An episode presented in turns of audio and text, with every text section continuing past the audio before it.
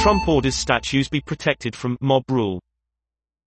Anarchists who damage U.S. monuments should face up to a decade in prison, the president says.